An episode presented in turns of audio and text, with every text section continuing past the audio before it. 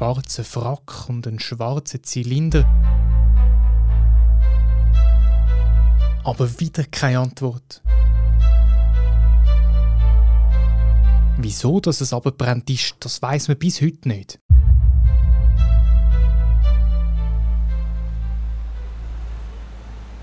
Eine uralte Geschichte zu Zolliken am Zürichsee. Die Sage vom Deistenbrünneli. Und eigentlich stehen wir jetzt hier einfach neben der Straße. Aber genau um das geht es in dieser Podcast-Serie. Wir sind die Sagenjäger. Wir suchen für euch nach Geschichten und Orten, die teilweise schon lange vergessen sind. Herzlich willkommen bei uns, bei den Sagenjäger. Ich bin Simon Bergins. Und ich, der Andi Wulschläger. Und heute geht es eben um die Sage vom Deistenbrünneli. Da macht ein Bauer eine unheimliche Begegnung, wo er beim Brünneli geht Wasser holen. Aber hört selber.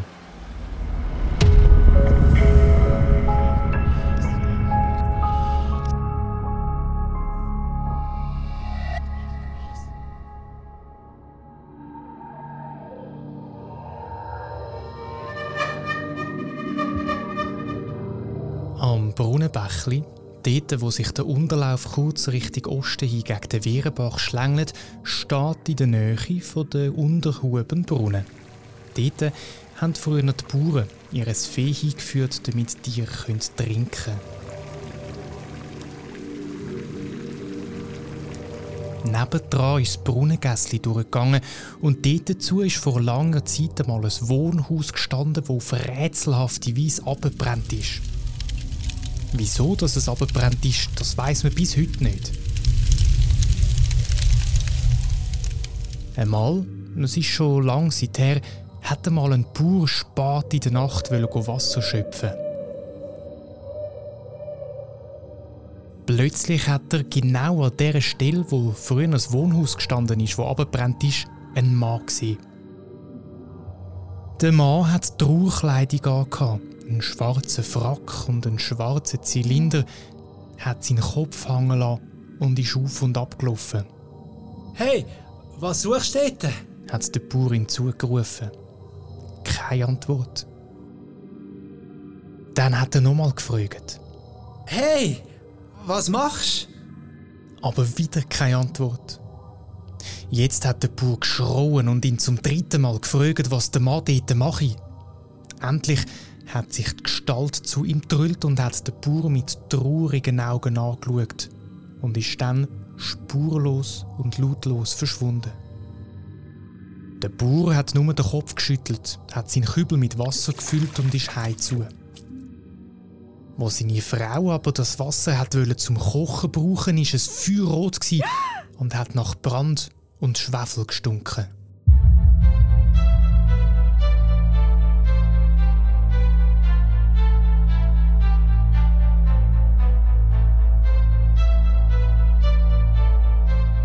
Das Deistenbrünneli, das ist heute ein Wasserreservoir, versteckt hinter einem Gebüsch neben einem Parkplatz, direkt neben der Forststraße zu Zolliken. Aber da hat es wirklich mal einen Brunnen gehabt.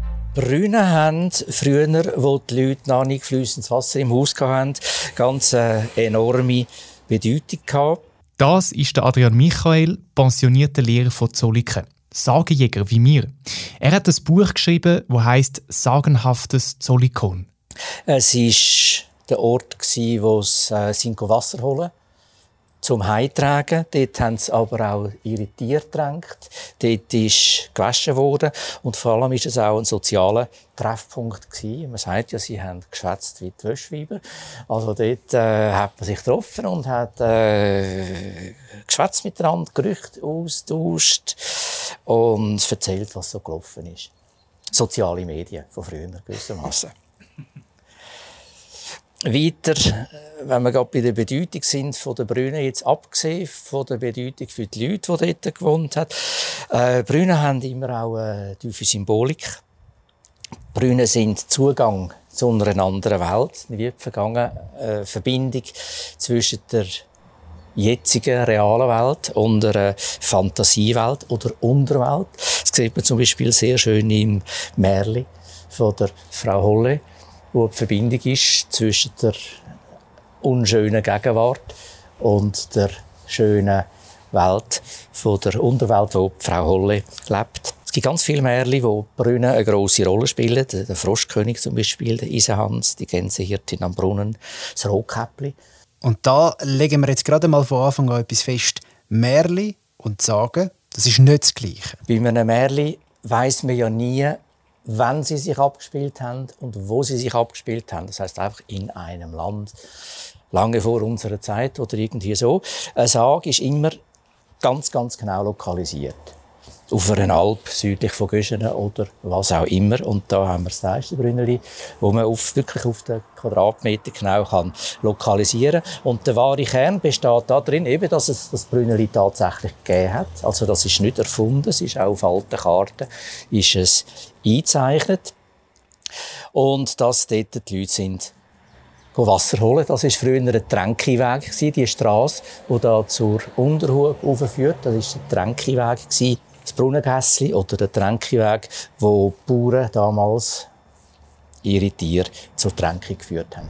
Aber das Element Wasser ist auch, auch wenn es das Teistenbrünneli so nicht mehr gibt oder einfach das Brünneli nicht mehr gibt, also das Element Wasser an dem Ort ist immer noch da ist vielleicht weniger romantisch als jetzt da beschrieben, eine, große Hauptstraße nebendran, aber nebendran ist der Knotenpunkt, wo sich eigentlich die, die Wasserleitungen von Zolliken so ein bisschen kreuzen. Also eigentlich das Element Wasser ist immer noch da. Das Element Wasser ist nach wie vor da, auch wenn der Charme von dem ursprünglichen Deistenbrünneli natürlich äh, leider nicht mehr da ist, aber das Element Wasser ist in Form von diesen Leitungen da und auch, dass das Brunnenbächli nachher wieder oberirdisch äh, nach Osten fließt und dann weiter unten in Wehrenbach.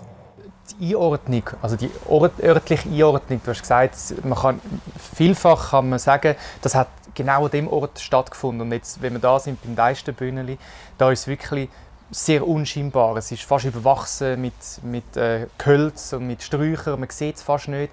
Ähm, es ist auch kein Brünneli mehr, es hat einfach eine Türe vor einem Reservoir. Aber der Ort selber hat auch eine Bedeutung. Also, ähm, es ist ja die Unterhub und die Oberhub, ähm, sagt man dem da. Und, und du hast das recherchiert, dass das ähm, eigentlich eine weitere Bedeutung hat. Wieso, dass man dem überhaupt so sagt? Hübli, Hub gibt es in der ganzen Schweiz zu Dutzenden. Wenn man das mal in einer Suchmaschine eingibt, wird man ganz, ganz viel Hub oder Hübli finden. Äh, Hub, das ist eine Fläche die aber nicht auf den Quadratmeter oder auf die Juchkarte genau bestimmt war. Es ist äh, Fläche, die einer Bauernfamilie gelangt hat, dass sie ihr Einkommen haben dort können haben Und der Pächter von einer Hub, das ist nicht der Besitzer selber gewesen, dem hat das Land in den wenigsten Fällen selber gehört, er hat es pachtet. Das ist der Huber gewesen. Und da leitet sich der Name der Nachname Huber leitet sich also von einer Fläche Hub ab oder auch Hübner. Und dann gibt es eine lustige Geschichte, die allerdings jetzt mit Zolliken direkt nichts zu tun hat dass nämlich einer, ein Huber, ist 1929 Präsident der USA geworden, der Herbert Hoover. Oha! Die Hubers, also die Hoovers in den USA, sind aber aus dem Aargau, nicht aus Zolliken. Aber zurück zu der Sage vom Deistenbrünneli. Markant ist ja, dass der, der Mann mit Zylinder, der auftaucht plötzlich, dass der keine Antwort von sich gibt. Er hat eigentlich nur einen Ausdruck im Gesicht. Man fragt ihn dreimal ich glaube, das ist auch noch speziell, das dreimal fragen. Richtig. Und dann sagt er aber nichts. Richtig. Das ist einfach ein Element von Sagen. Äh, also zuerst einmal die Zahl 3, wo ja auch in den Märchen immer und immer wieder vorkommt. Beim dritten Versuch gelingt es. Der dritte Sohn ist der, der Erfolg hat. Das kommt auch da in dieser Sage vor. Und dass der keine Antwort gibt, Grund für das wüsste ich jetzt nicht gerade sagen. Aber es ist ja eine Gestalt aus der Fantasie oder aus der Zwischenwelt oder aus dem Jenseits, wenn man so will sagen. Das passt ja auch zu so einer Figur, dass der jetzt nicht gerade antwortet wie ein Mensch aus der heutigen Zeit und anfängt zu erklären, warum das er jetzt da sagt. Ist das ein, ein Mahnmal, die, die Geschichte? Irgendjemand aus dem Jenseits, wo sich, also du beschreibst es in deinem Buch, wo du große Recherchen betrieben hast, ja vielleicht als möglich, also möglichen Ansatz, dass das irgendeine peinigte Seele war vom ja. Brandstifter vielleicht oder Ja, so. also es gibt tatsächlich Hinweise darauf, dass im 15. Jahrhundert am unteren Lauf vom Brunnenwächli, also da, wo wir jetzt etwa stehen, dass da äh, tatsächlich ein Haus gestanden hat und das sei in der Mitte vom 16. Jahrhundert aufgegeben worden. Warum das, das aufgegeben worden ist, ist nicht überliefert. Vielleicht ist es ein Raub von Flammen geworden. Ob das abbrennt ist, weil irgendein Herd oder Kohle von einem Herd worden, äh, ist. Oder ob es absichtlich abbrennt worden ist, das weiß man nicht. Aber es ist auch nicht ausschliessen. Und darum hat das in dieser Sage seinen Niederschlag gefunden, dass da allenfalls ein Brandstifter am Ort von seiner Tat zurückkehrt und vielleicht geplagt wird von seinem schlechten Gewissen. Es, ist, also es tönt dann in dem Sinne auch fast wieder wie ein Erklärungsversuch für etwas, wo man sich nicht erklären kann. Und ich habe das Gefühl, jetzt gerade bei dieser Sage speziell, wie sie so viel offen lässt, dann fängt man an zu diskutieren. Richtig, das ist ja das Schöne an einer Sage, dass sie nicht eins zu eins eine Lösung gibt. Das heißt das und das heißt das, alles klar. Sondern es gibt, wie du sagst, verschiedene Lösungsansätze. So könnte es sein, aber es könnte vielleicht auch so sein oder ganz anders. Und das habe ich auch immer wieder gesehen, wo ich mit äh, Kind, ich bin ja Lehrer gewesen, wo ich mit Kind die Sagen besprochen habe, die äh, verschiedenen Deutungsmöglichkeiten, die da gekommen sind. Und man kann ja nicht sagen, das ist richtig oder das ist falsch. Es ist eine Geschichte, die auch der, nicht nur die sagen, auch andere sagen, die bieten ja der Fantasie ganz viel Raum. Und das finde ich auch schön an dieser Sage, dass es nicht, oder an Sagen allgemein, dass es nicht eine Deutungsmöglichkeit gibt, sondern ganz viele. Und keine ist richtig oder keine ist falsch. Und ich nehme an, bei den Kindern sind dann ganz viele fantastische Geschichten entstanden. Selbstverständlich, mit Ungeheuer und ich weiss nicht was. Manchmal muss man dann das ein bisschen, ein bisschen bremsen. Aber trotzdem, ich finde es ja schön, dass sie sich da noch Gedanken machen und überlegen, wie das könnte zu und her gegangen sein damals.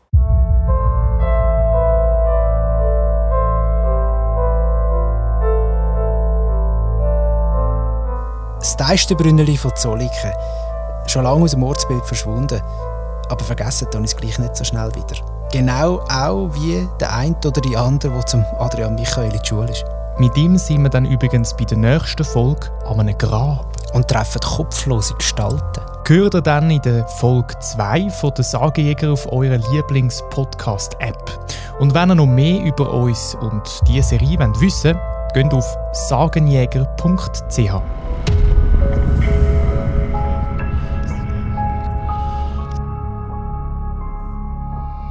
Die Folge Sagejäger ist unterstützt worden von der Gemeinde Zolliken und dem Mikrokulturprozent. Unser visuelles Artwork hat Anne Seger gestaltet. Am Soundlayout mitgeschafft hat Milo Stegmann.